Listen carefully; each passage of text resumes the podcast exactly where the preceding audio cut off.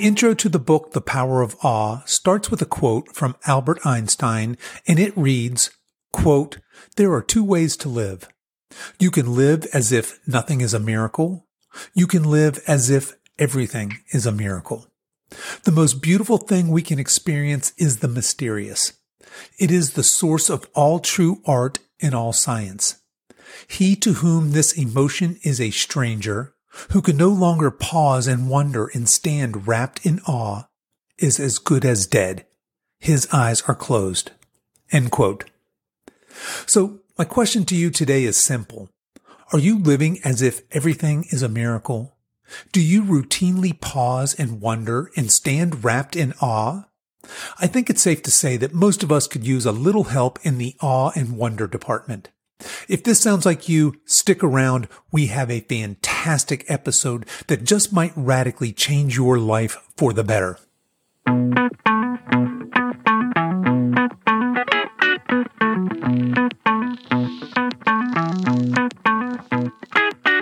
Hello and welcome to the Over 50 Health and Wellness Show. I'm your host, Kevin English. I'm the founder of the Silver Edge, and our mission is to help you build and maintain a lean, healthy body that you love for the rest of your life so that you can show up in life as the healthiest, strongest, most vital version of yourself. We have a fantastic show for you today. Jake Eagle is here, and he is going to help us learn simple but powerful tools to develop our sense of awe.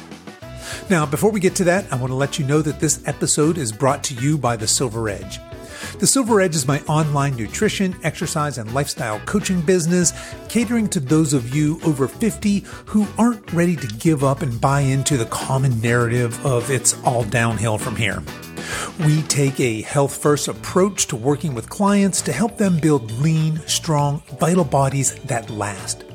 Look, there's no shortage of lose weight quick coaches in the world, but here's the deal you can either lose weight quickly or permanently.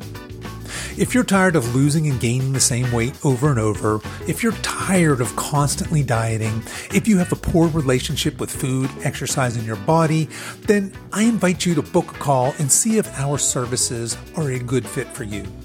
The easiest way to do this is head over to silveredgefitness.com and click on the coaching tab, or just shoot us an email at coach at silveredgefitness.com. Okay, enough of that. Let's get on with today's show.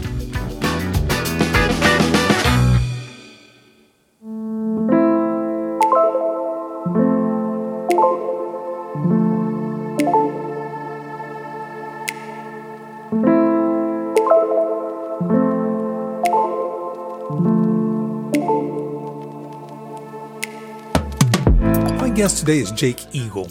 Jake is a psychotherapist, a mindfulness instructor, and he's the co author of the new book titled The Power of Awe Overcome Burnout and Anxiety, Ease Chronic Pain, Find Clarity and Purpose in Less Than One Minute Per Day. Join us today as Jake helps us microdose mindfulness and harness the power of awe to make us healthier, happier humans. I started our interview by asking Jake how he became interested in the subject of awe. Yes, I can talk about that. It's kind of a uh, organic journey. It was not something I set out to do to study the emotion of awe. For about 30 years, I was a psychotherapist in Santa Fe, New Mexico, private practice. Before that, I had owned my own company. So I tended to attract clients who were business owners. But over the years, I worked with a variety of people. For the most part, they were pretty high performing individuals. So that was kind of my area of focus. And in uh, 2017, my wife and I moved from Santa Fe to Hawaii. And my practice really diminished as a result of that move. And I started to teach courses online before the pandemic. I was teaching courses, and as part of the courses, I was asking people to meditate for 10 minutes a day.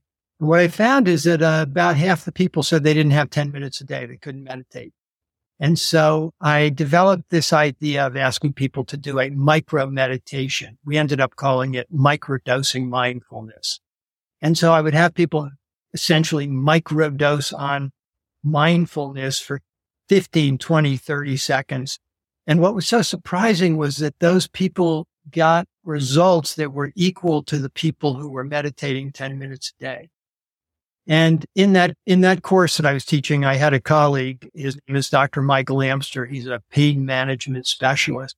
And he and I were both amazed that people could benefit from these short meditations. So we decided to do a pilot project and we both worked with our private clients, his pain clients. Mine were from my psychology practice. And again, we saw really great results. Michael took those to someone at UC Berkeley who was very well known in the field of research on the subject of awe and mindfulness. And he too was amazed at the results and suggested we do a large scale study. And just about that time, the pandemic started. And because my colleague, Michael, was a doctor, he knew that the healthcare professionals were under a great deal of pressure so we did the study with frontline healthcare workers and patients, two different cohorts. And we did a variety of psychological evaluations before the study and after the study. And the results were just off the charts. Decrease in depression, decrease in anxiety, decrease in loneliness, decrease in symptoms of pain and discomfort, decrease in perceived loneliness. And all of this, this is the remarkable part. All of this is the result of doing a practice three times a day that takes less than half a minute. And so we started to uh, share the results and we had publishing companies approach us that wanted us to write a book. And so I spent the last two years writing, getting the book out there in the world. And that's how I got to this point. It's not what I expected to do. It's kind of, uh, it was just an organic process, one step after another. Okay. No, I, I love this story. So let's pick this apart a little bit. So you were in your practice, then it sounds like, and at this point you're in Hawaii and this is an online kind of a thing. You're asking people then to meditate because you know there's, there's benefits in meditation and people are pushing back saying, Hey, I can't I can't even do this for five or 10 minutes. And you're thinking, hmm, okay, well, what if you just did it for 15 or 30 seconds? So it sounds like you kind of, you found that almost by accident. But what, why were you recommending meditation in the first place? Did you have some sort of a background in mindfulness or did you have your own meditation practice that was impactful for you? Yes, uh, I did have a background teaching mindfulness. My wife and I have been putting on retreats for couples and individuals for 20 plus years. And as part of those, we included a mindfulness portion. So I've been doing mindfulness for a long time, although I'm not a good meditator. I don't like meditating. I have a very busy, active mind. And when I meditate, I generally end up self-critical because I can't get my mind to quiet down. Nevertheless, I kind of push myself to do it. And I was trying to meditate 10 minutes a day. And the benefits are pretty clear if you look at the science and the evidence. So when people said that they couldn't do it, I felt like I needed to come up with something for them uh, to try. And it really, it really was just out of the blue, the suggestion that you find something that you can place your attention on for a very short period of time that quiets your mind down. That's, those were the instructions I gave people. And I said, it probably helps if you pick something that is positive, something yeah. that you like, something you appreciate, right? And, and people were able to do that. I think we overcame essentially the greatest obstacle, which is the I don't have time. I'm tracking with you there. Uh, also, a little bit of ADD and kind of, I'm always go, go, go, go, go. And I do know the benefits of slowing down and having a meditation practice or a, a gratitude practice. And I do have a, such practice in my life, but like you, I find it extremely difficult to really make my mind blank for five, ten minutes, right? That's a very, I mean, sounds on the surface that pretty easy. Just don't think of anything, right? You're in this meditative state, but it's incredibly difficult. And I think that you're overcoming the a, I, the objection, I don't have time. And the B, that this is pretty darn difficult actually to sit in this quiet place. And by quiet, I'm obviously external would be helpful if your environment is quiet, but that it's that internal quiet that can be really, really tricky to achieve. But when we say, Hey, do that for 15 to 30 seconds, all of a sudden that's within reach, right? I, I feel like even right now, sure, I, I can be mindful for 15, 30 seconds. Now, in the introduction of your book, you asked yourself a question at one point, and I thought this was really interesting. You said, Am I thrilled to be alive? Right? Kind of talked a little bit about this questioning right. of yourself and this and this purpose. How did that play into where you are now and with this book and this work that you've done? Yeah, thanks for asking. I kind of gave you an abbreviated version. I didn't tell you the embarrassing part of my story. So I'm a therapist for 27 years, have a viable practice, love my work. We moved to Hawaii. My practice essentially disappears and I'm struggling. Um, and I think this may be the most relevant part of this conversation if I understand your audience correctly. So at the time I'm in my early 60s, I've led a pretty good and successful life, but all of a sudden I stopped getting the external validation. There's no one telling me they appreciate me. There's no one responding to my work in a very positive way. Ironically, I'm living in Hawaii. I've got a wonderful marriage and I'm healthy. I call those the three H's because my wife's name is Hannah. So I'm in Hawaii with Hannah and I'm healthy I kind of got everything, mm-hmm. but I'm unhappy. I'm a little bit depressed. And so I started this process of waking up in the morning and saying, I know I should be thrilled to be alive, but am I? And the answer, embarrassingly, was no, I'm not. In my mind, I'm complaining. In my mind, I'm longing for something I no longer have that I used to have. And every day I would ask the question, Am I thrilled to be alive? The more I asked it, the more I got in touch with the wonderful things in my life. And I did start feeling better. And that's what led to me teaching the online course, which was called Thrilled to Be Alive. And I would get usually groups of about 30 people, pair them up. And for three weeks, they would focus on whether they were thrilled to be alive. And they had a buddy and they would share their stories with their buddy, but they could only share about things that were positive. That was the focus. And it was a really fun course and people really enjoyed it and did very well and got a lot out of it. And that's the course that led to this discovery of microdosing mindfulness. Microdosing mindfulness and the journey there. I, I, I love that. And thank you for sharing that and, and being vulnerable with us. And I think that a lot of people can really relate to that, right? This is a stage in our lives. Most of our listeners here are going to be 50, 60, some in the 70s, right? And a lot of us are going through some major life shifts, right? Kids are leaving home and um, we're looking at retirement, and some of us are reimagining ourselves and our careers and what the second half of our life is going to look like. And these are some pretty big shifts in in our life. And just asking that simple question, "Am I thrilled to be alive?" And I love your story. You know, I had my three H's. I was, I had my health. I was living in Hawaii, and uh, your your wife's name is was it Helen? Is that right? She began with an H. Hannah. Hannah, right? H. I've got Hannah. So you have these things. And there's no reason why you shouldn't, but you know, you obviously you described very eloquently there, kind of your your internal dialogue. They're not getting that external validation. All of a sudden, you're in this new place, and um, I, I love how all that led to where you are. All right. Well, I think before we go any further, you had mentioned a couple of times about, hey, I know the value of meditation, and I try and do it myself. I, I I get my people to practice it. What are some of the benefits? The primary benefit is that when we meditate, we reset our nervous system. If you think of your nervous system kind of like a spring, as we go through the day, we create more and more tension. The spring gets wound tighter and tighter and tighter. And the problem in our culture is that we don't unwind the spring. So the tension becomes chronic. The chronic tension leads to both psychological and physical demands, challenges, problems. And when we meditate, even, you know, the traditional meditation practices, what we're doing is we're essentially resetting our nervous system. And it has been thought that it takes about 20 minutes a day for a period of eight weeks for this to become a habit that actually affects the neural networks in our brain. Now, what we've discovered in our research is that you can do this much more quickly than that.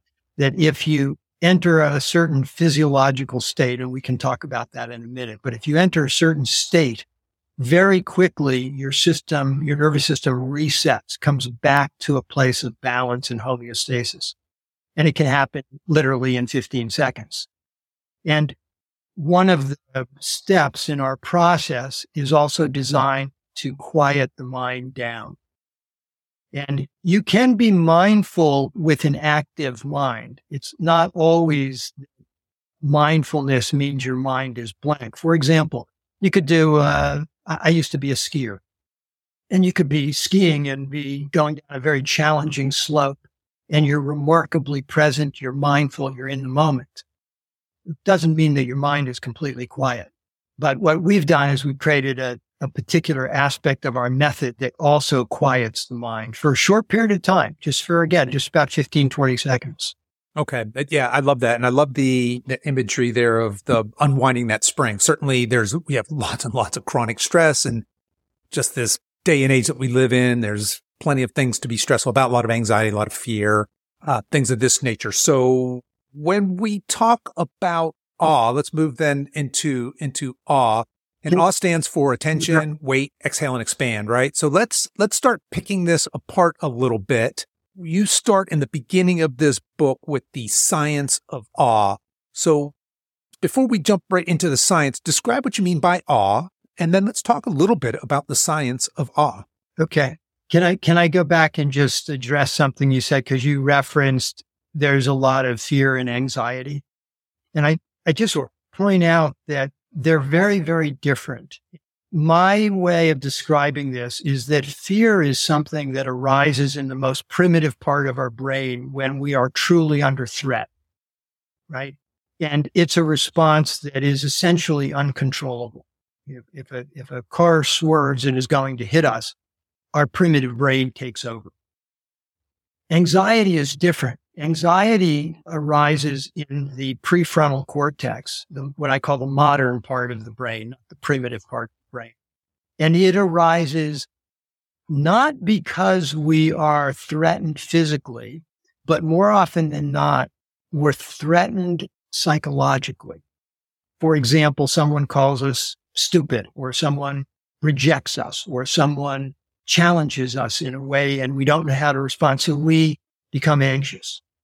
And I think it's a very important distinction for people to make. I think we, we often refer to the two as if they're the same thing. But in my, in my work with people, I really encourage people to identify, are you anxious because of something that's going on in your mind? Or are you in fear because you're literally under threat? Which is very rare in our yeah, culture. That's, right? Yeah, and that's a that's a great distinction. You're right. Fortunately, most of us don't have need for that fear, right? Uh, most of us live pretty safe lives. We've we've structured this society and culture in such a way. Now, when we talk about anxiety, is that also can I be anxious because I'm projecting fears or I'm projecting things, right? I mean, I'm imagining absolutely these worst case scenarios. Uh, we're going to talk a little bit about catastrophizing and things like that, maybe down the line, but certainly adds to anxiety, right? It's just this uncertainty, this, this existential angst. All these things can fill up that anxiety bucket. Is that fair? Yeah, and you're you're identifying two different forms of anxiety, one being the existential, which is when I have anxiety about things that are simply a result of being alive. So I worry about my mortality. I worry about whether my life has meaning or not. I worry about being alone in, in some way. I feel we all, I think, feel alone at times. Those aren't things that necessarily can be changed because that's just part of the human experience versus anxiety that comes as a result of events in my life. Let's just say that I want to go to college, but I get, get rejected from the college I want to go to. So I get very anxious. What am I going to do? What does this mean? How does this affect my future? Well, that's actionable anxiety. I can actually do something about that. I can reapply to the college. I can go to another college. I can make different plans. But existential anxiety is really a challenge. There are not a lot of good answers. It turns out that our awe method, which we're going to talk about in a few minutes, actually helps alleviate both kinds of anxiety. And that's very unique. And so, um, we can go into that whenever you're ready. Well, I think that's a perfect segue then. Yeah, let's hit us. Talk to us a little bit about what you mean when you say awe, and then let's break down this, that acronym, right? Let's talk a little bit about each of these three components. Okay. So we took the word on, we turned it into an acronym, AWE. That became the methodology. So the A stands for attention. We're going to place our attention on something that we value, appreciate, or find to be amazing.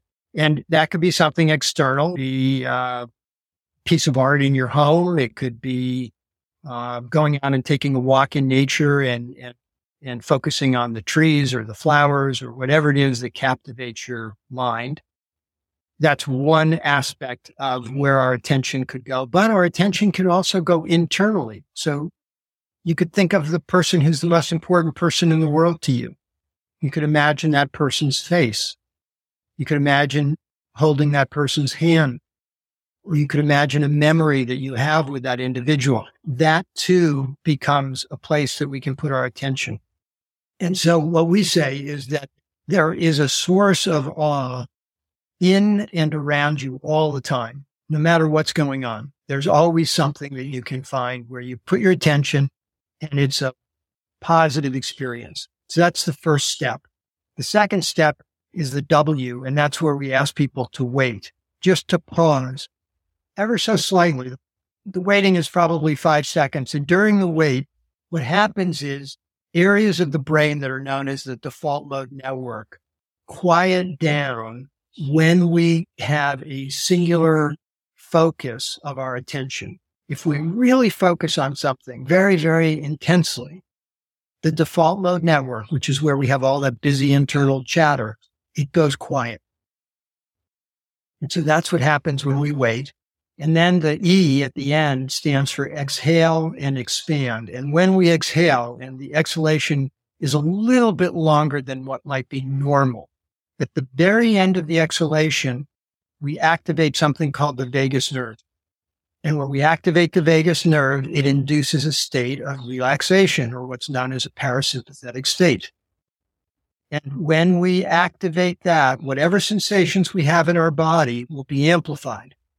Now, the sensations we were having in our body are going to have been positive because we were focused on something we value, appreciate, or find to be amazing.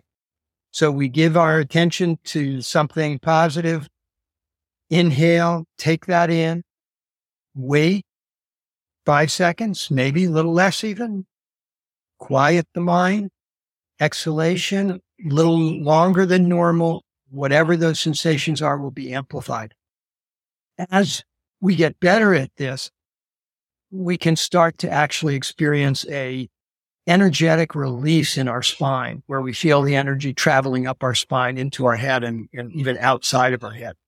It's a really dramatic shift when we develop this, what I'm calling the awe muscle. In the beginning, for some people, is pretty subtle, but the more we develop the muscle, the mm-hmm. more this powerful response can happen.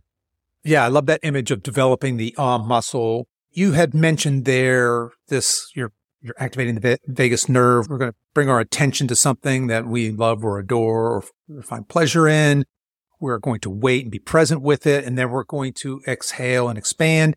And you kind of mentioned this moving. What you're saying is moving from this sympathetic to this parasympathetic state, from this kind of uh, fight or flight into this rest and digest calming state. And you very briefly mentioned in that exhale that we're exhaling a little longer than our inhale. Is there a breathing technique that's important here? Because you very often hear people say, you know, in order to kind of calm the mind a little bit, we take that deep inhalation, hold it maybe for a second or two, and then that long, slow exhalation being kind of a trigger for the that parasympathetic state. Is that an important part? Uh, does breathing play into this? Um, it is a part of it, but we don't place a lot of emphasis on it because we don't want people thinking too much. So we say that when you start this, it's like you have a set of training wheels and just think about these three steps. But after you've done it six or 10 times, you probably don't even need to think about the steps. It's really very automatic. When I look at something I appreciate is the inhalation, slight pause, and then the exhalation a little longer than normal. And we try to keep it that simple because we don't want people to work hard at this. There's a, there's an irony, which is that the harder we try, the more difficult this becomes. Yeah, I think that's true of, of all meditative states, right? The harder you try, the it's, it's almost like you're talking about this flow state where it's it's not trying and being and doing kind of joined together, right? And I, it, when I read your, your work and, and hear what you're saying here, it's, that's what it sounds like to me is we're just coming into this state of, of being. And you're saying that this, we can really simplify this, bring this into a few seconds. Now, you had mentioned this is something I'm going to do throughout the day. Is this something that you hear folks starting out, or they, do they do it twice a day? Do they do it three times a day? Do they do it every hour? What, how do you suggest people get started? When we did our studies at UC Berkeley, we asked people to do it three times a day. We didn't specify when. Since then, I have said to people, I think it's best to do it morning, noon, and before bed. Before bed is particularly nice because it relieves the tension that's built up over the course of the day. And first thing in the morning is nice because it sets a nice tone for the day. So we ask people to do it three times a day, but we also notice something called a dose response. And what that means is the more you do it, the better the result. So the people who did it more frequently had a more profound result. Um, somebody asked me recently how often I do it now, and I don't really keep track, but I would guess I'm doing it a couple times an hour. A couple times an hour now. Yeah. Yeah. It, it's so automatic. I just, I'm into you. I look out the window. I see this amazing cloud in the sky and I just naturally have a moment of awe. I just take that in, I give it my full weight, exhale, and I feel this shift. Absolutely love it. All right. In the beginning of your book, you talk about some pretty hard science, right? You're talking about cytokines, you talk about inflammation, you're talking about using awe as medical intervention. Can you talk to us just a little bit about that part? I mean, because what we're ta- what you're talking about now, I think everybody can relate to. Oh, okay, so I can I can get I can relax a little. I can come calm myself. I can treat my if I'm anxious, this would be a great thing for me to practice and bring into my life. But you guys talk about this in a wide range of use cases, including, say, medical intervention and actually helping with anxiety and burnout and depression and uh, pain. In fact, you talk about pain management. Talk to us a little bit about that. So, the common denominator in almost every illness, both psychological most people understand this in terms of physical illness. The common denominator is inflammation. That's, that's what's at the root of most disease.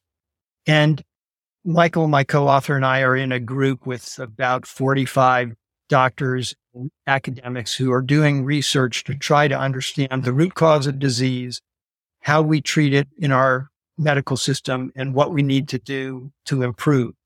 And they've reached the conclusion that the number thing, number one thing we can do is help people feel safe. Because when people feel safe, the inflammation levels decrease. And this is where you mentioned the cytokine. We can get these cytokine storms happening in our body that basically produce inflammation, which then leads to disease, which then leads to more anxiety. And we get into this negative cycle positive emotions tend to minimize that cycle. But what's really fascinating is a study that was done, I believe it's 2015, and I can let you know if you want.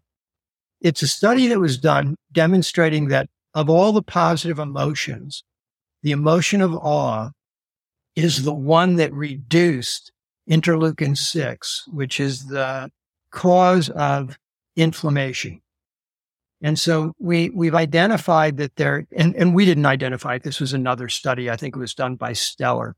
Um, this study documents that if we access the emotion of awe, we reduce levels of inflammation and that awe is a singular emotion that can do this more effectively than any other that's been identified. And so this gives us real motivation to access this state of awe as a way to help our bodies heal and to help ourselves feel safe. When we go into the emotion of awe, all of the internal dialogue goes away. It's, we're no longer catastrophizing. We're no longer thinking about what can go wrong. We're no longer feeling guilty about what we did poorly yesterday. That's when we feel this deep sense of safety. And you referred to it earlier. You said, so we're shifting from a sympathetic to a parasympathetic state. And that's true, but there's something really unique going on with awe, which is it's a parasympathetic state, meaning deeply relaxed. with a little bit of sympathetic activation. And the person who developed polyvagal theory is a guy named Dr. Stephen Porges, brilliant guy, does great work. He's in this group that we're in. And he's identified that the most unique thing about the emotion of awe is where it sits in the physiology. In other words, yes, we're deeply relaxed, but slightly energized. And he said it's very similar to when people are playful. So if you think about when you're playful, and this too is interesting for your audience because we get to be in our 50s, 60s, 70s, and sometimes I think we forget how to play. Hundred percent with you. Yeah, yeah right. Right. I, in fact, I think what you're describing almost is the state of, of joy, right? Which is different for me, at least. There's a distinction between saying being happy. These external things can make me happy temporarily, but there's this, there's this other state that's, that's kind of overlays that. And I, I, to me, in my vocabulary, I, I, call that joy and it's different. It's kind of what you're explaining. It's, it's this feeling that's, uh, it's hard to describe. Obviously, I'm, I'm, tripping over words here, but as you're saying that, that's what comes into my mind. I'm thinking when you, you th- say that parasympathetic, that, that relaxed state, but with a little bit of sympathetic, you know, that, that little bit of, and I can be energetic and joyful, right? Or I can be deeply relaxed. And I, I love the way that you're talking about using this uh, as a medical intervention. Is is this something that's being accepted in standard Western medical practices? Is this something that's catching on? Is it still pretty fringe? Where does this where does this come in in terms of treatment modalities? It is fringe, and I'll tell you the main reason why is because doctors don't experience it themselves they're in a go go, busy, busy, get mm. things done, productive state. All the yes, they are. Yeah, and they're not giving themselves yeah. this experience, and they don't give this experience to their patients. And Michael, my colleague, who's a pain specialist, used to work in a large hospital system where he had 10 minutes to see each client and he'd see, I don't know, 30 plus people a day. He's now moved to a community health center where he is able to spend as much time as he needs to address the concerns of his patients. And he said the results are just significantly different. And it's because he's able to take the time to be with people, to connect with people, to help them feel safe, to help them feel listened to. I mean, that's an experience we all want to have. And very few of us have it when we go to. Yeah. And as you're saying that, what comes to my mind is the alternative treatments, the standard medical, you know, if somebody comes in and they're complaining of depression or, or chronic pain and unfortunately, it seems like uh, in Western medicine, conventional medicine, our go-to is going to be meds. It's going to be pills. Here, take this, right? And I can get you in and out of my office and I can treat that symptom, right? That pain's going to go away as long as you take this medicine. That depression, hopefully, well, with depression, we don't quite have the success track record that we do with treating pain, but it's probably a med, right? As opposed to backing up and doing the kind of work you're talking about. So I, yeah, I, obviously I would love to see more and more of this type of work happening and being accepted in, in medicine. So I'm, I'm curious, what, what would it take? What is it going to take? Is it, is it going to take doctors actually experiencing this? Is it going to take more breakthrough research? What, what actually turns the tide where these types of modalities become a little more accepted in the future? So right. you were talking about depression, and this is really fascinating. We determined based on this, the research we did and the uh, analysis pre study, post study, and then following people for six months, we saw a 34% reduction in depression.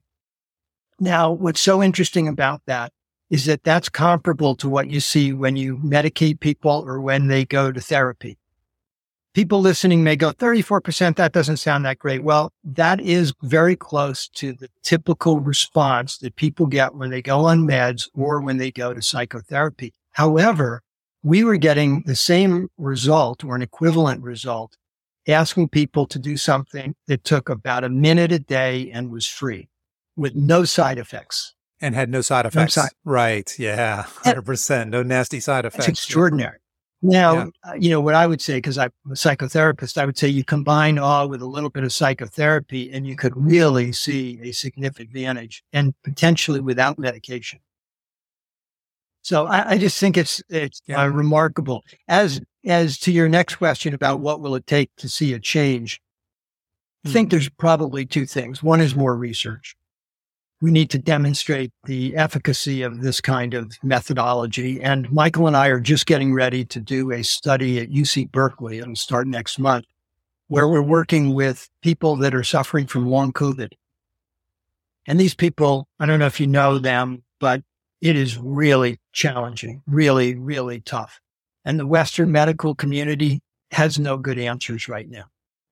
And it's such a difficult disease, and people are really in a state of despair and very discouraged. So we're hopeful that we are not, we're hopeful that we can bring about a psychological shift that will affect their physiology.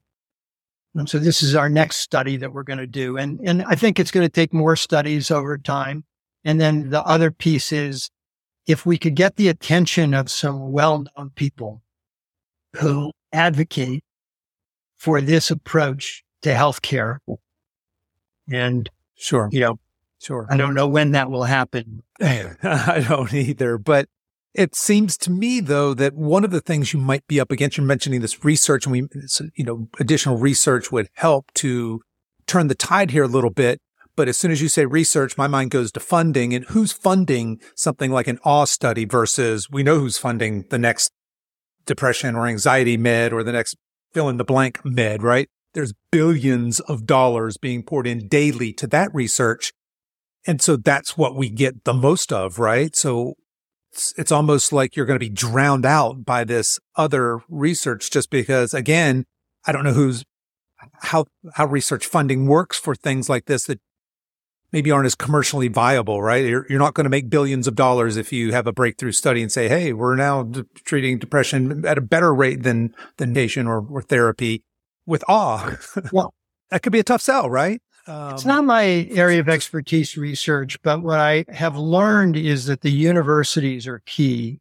So we're working with UC Davis on our next round. And what they've told us is if we get good results on this preliminary project we do, they would then look to NIH for funding to do what's called a mechanistic study. And that means you don't look just to see what the result is, but you study what is making this result possible? What's happening? So you use brain imaging, you take blood samples, saliva samples, and of course, all of this costs a lot of money. But they tell us sure. that the funding for that would probably come from NIH. Okay, so you so started university, get positive results there. NIH jumps in; they they have a budget, right? So that oh, there is a path. It's not it's not seemingly insurmountable. You're not going to have to do a uh, uh, what what do you call that? Where you're asking for your audience's donations. Right. GoFundMe. You're not gonna have to do a GoFundMe, right? um, to get this off the ground. All right. Well, Jake, I want to shift gears a little bit as I think personally about awe and consciousness. And I, we haven't even really touched much on consciousness. I do want to go there. And I think about meditation. There's these things have enjoy that I was talking about. Um, these things have a very spiritual sound to me do you or don't you feel there is a spiritual side to this practice to awe?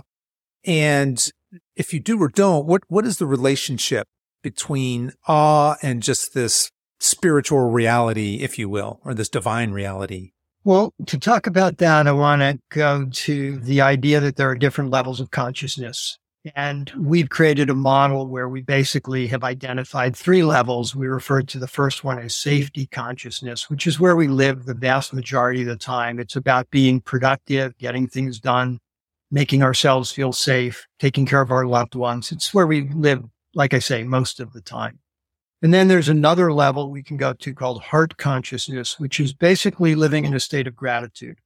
And you mentioned it earlier that you have a gratitude practice, and many people do now. Um, the third level we refer to as spacious consciousness. And what's so unique about that is it's a very profound state that most people find difficult to access. People have been talking about it for a couple thousand years. There's all sorts of spiritual traditions and contemplative practices that help us enter into a state of spaciousness. And when I say spaciousness, what I mean is we enter a state that feels timeless. There are no words. There's no way to fully describe it, It's an experience that we have. And many people see the value of it, but they don't know how to get there.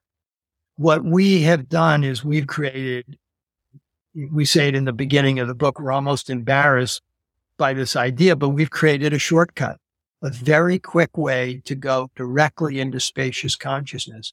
And that's through accessing the emotion of awe. Because when you go into awe, com- and by the way, this is different than joy or love or gratitude or happiness. When you go into awe, you experience timelessness. You experience no words. There is no way to fully convey my experience of awe to you. And sometimes I think it's a mistake to try. When I try, what I'm doing is I'm taking this, what I think I would be comfortable calling a spiritual experience, and I'm trying to reduce it. And so we often say to people, have your experience of awe. Don't necessarily try to convert it into words. Yeah, I, I often feel like these states of being are better described by poets and artists than they are by scientists, right? We just don't have human language isn't good, good at explaining these, these almost divine, otherworldly, out of body sort of experiences that you're, that you're kind of describing. And to me, that's those that and spirituality, that state and spirituality are very, very linked for me personally. I, I suppose probably I love a, a lot of folks as well. Yeah, I love the way you just link uh, poetry and art to spirituality.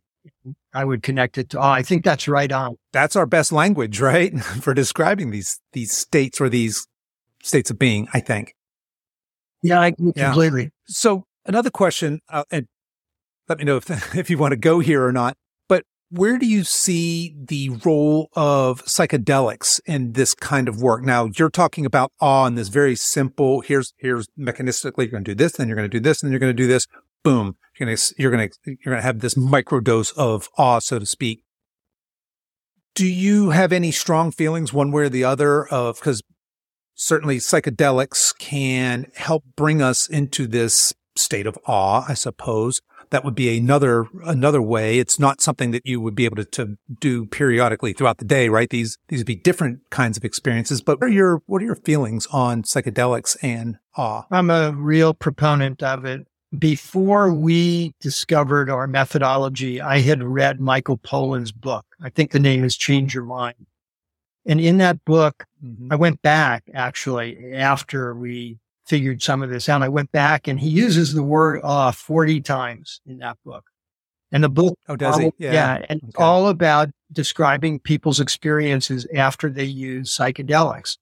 And the changes that they experience are profound. I mean, people who are suffering from terrible anxiety have maybe one or two or three psychedelic experiences and the anxiety is gone particularly interesting, the death anxiety is gone. And I think the death anxiety is gone because they've gone to this experience of awe. You and I talked about it's timeless, it's wordless. You feel connected to something far greater than yourself or your life. And there's this deep sense of comfort. I have connected with something that I can't explain, but boy, I feel better. I feel comforted. I feel relaxed. I know something in my cells that I didn't know before I had that experience. Right. right? I suspected you might go that direction, but I, I, really wasn't sure. And some of the some of the research that's being done with some of these psychedelic compounds is really fascinating from a treatment perspective, right? Not so much for you know connecting with the divine and uh, but you're talking about, you know, folks with severe PTSD and addiction, even, and of course, anxiety and depression are being treated not over the course of years of this, but two, three sessions with ketamine or some other, some other substance, uh, typically. Uh, so there's a lot of, a lot of really cool research happening there. And I love the idea that we can touch this divine space or, uh, just experience this awe throughout the day. And I hadn't really thought of microdosing. Oh, what's, I mean, that just never occurred to me. And like I said, I have, I have a meditation practice, I have a prayer practice, a gratitude practice, and these are very, very important to me. And it's a way for me to just touch that area a little bit. But after reading your book and meeting you here, I am absolutely going to put some of these, these practices of awe into place. Now, somewhere towards the end of the book, I think you have a, uh, kind of, it's like a quick start guide. You have the 21 day practice, right? You have, what is it? You have the week one, week two, week three. That's right. Can you talk a little bit about that? So listeners that are thinking about this might want to pick up the book. Certainly would, would definitely recommend that. But how somebody gets started with practically putting in this into place with, the, say, that 21 day jump start that you have? Yeah, it's a really nice, uh, simple outline that encourages people to take 21 days. There is a theory. I don't know if I entirely buy into it. The theory is that it takes 21 days to create a new habit. And so we designed our program. Our research was 21 days. And in the book, we have these 21 days. And then, um, my wife wrote the last chapter of the book that includes about 30 actual practices where you're guided through an experience to induce a state of awe. And awe comes up in three different categories that we've identified. There's sensorial awe, where my senses come alive. And then there's conceptual awe where my mind lights up. It comes alive in a way that I can't even explain, which is again that state of awe. And then there's interconnected awe where I'm having a connection with another sentient being in such a deep, tender, or profound way that I access a state of awe again. And uh, in the book, we offer examples of how to do each of these.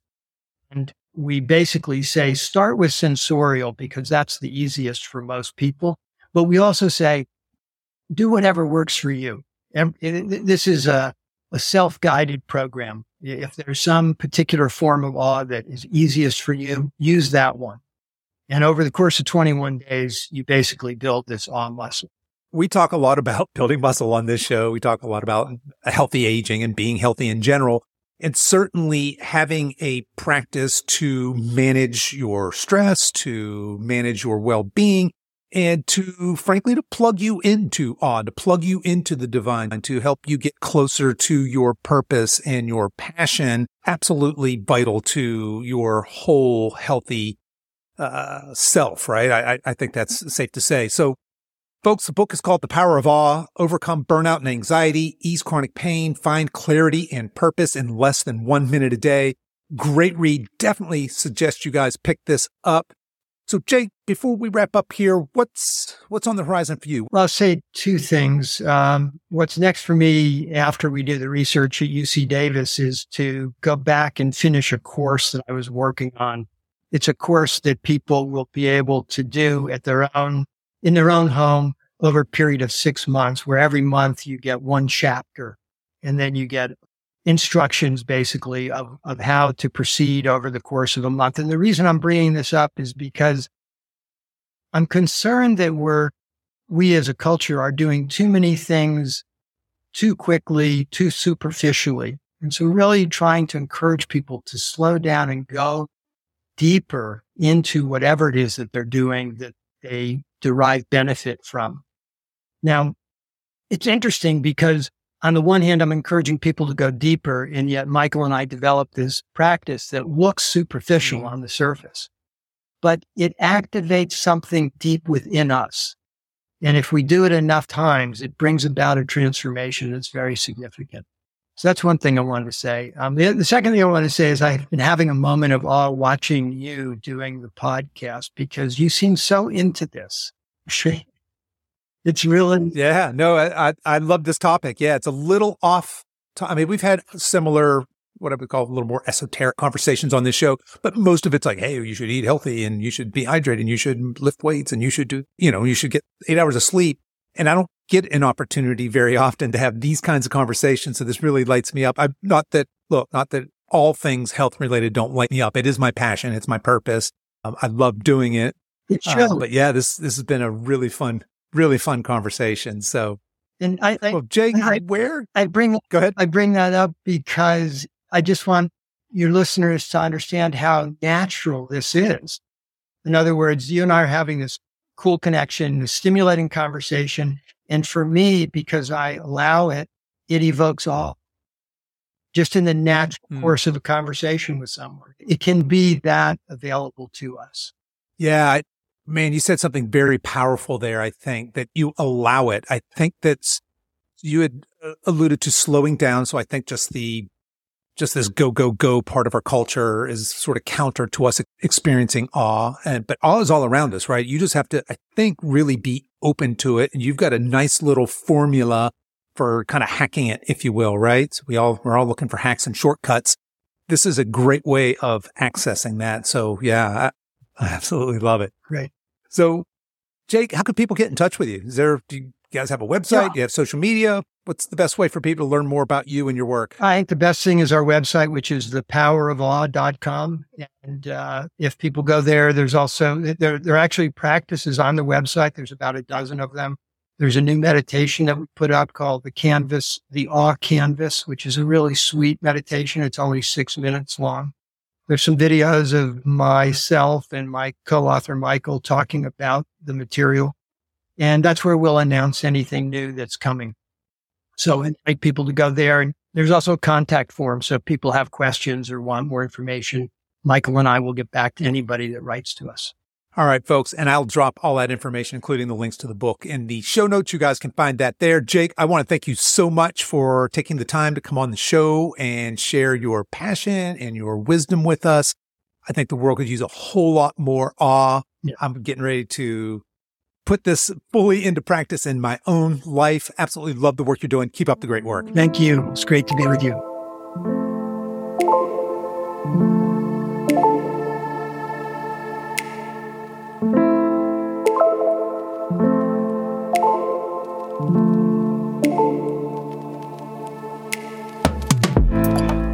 Okay, that's our show for today, folks. If you've enjoyed this podcast, I want to let you know that we have other free resources over at silveredgefree.com. There you'll find our free guides with our top tips on nutrition, exercise, and healthy lifestyle to assist you in your weight loss and fitness journey. So feel free to head over there and download anything that looks useful to you. I'll put links to everything we talked about in the show notes, and you can find that over at silveredgefitness.com slash 181. As we wrap up our time together today, you can show your support for this show in two important ways. One is to tell a friend about this podcast and encourage them to give it a listen. The second is for you YouTube folks to click the like and subscribe buttons, and for you podcast folks to consider giving this podcast a five star review on whatever platform you listen to podcasts on, and be sure to subscribe and follow so you don't miss any future episodes. I really appreciate you spending your time with me today, and until next time, stay strong.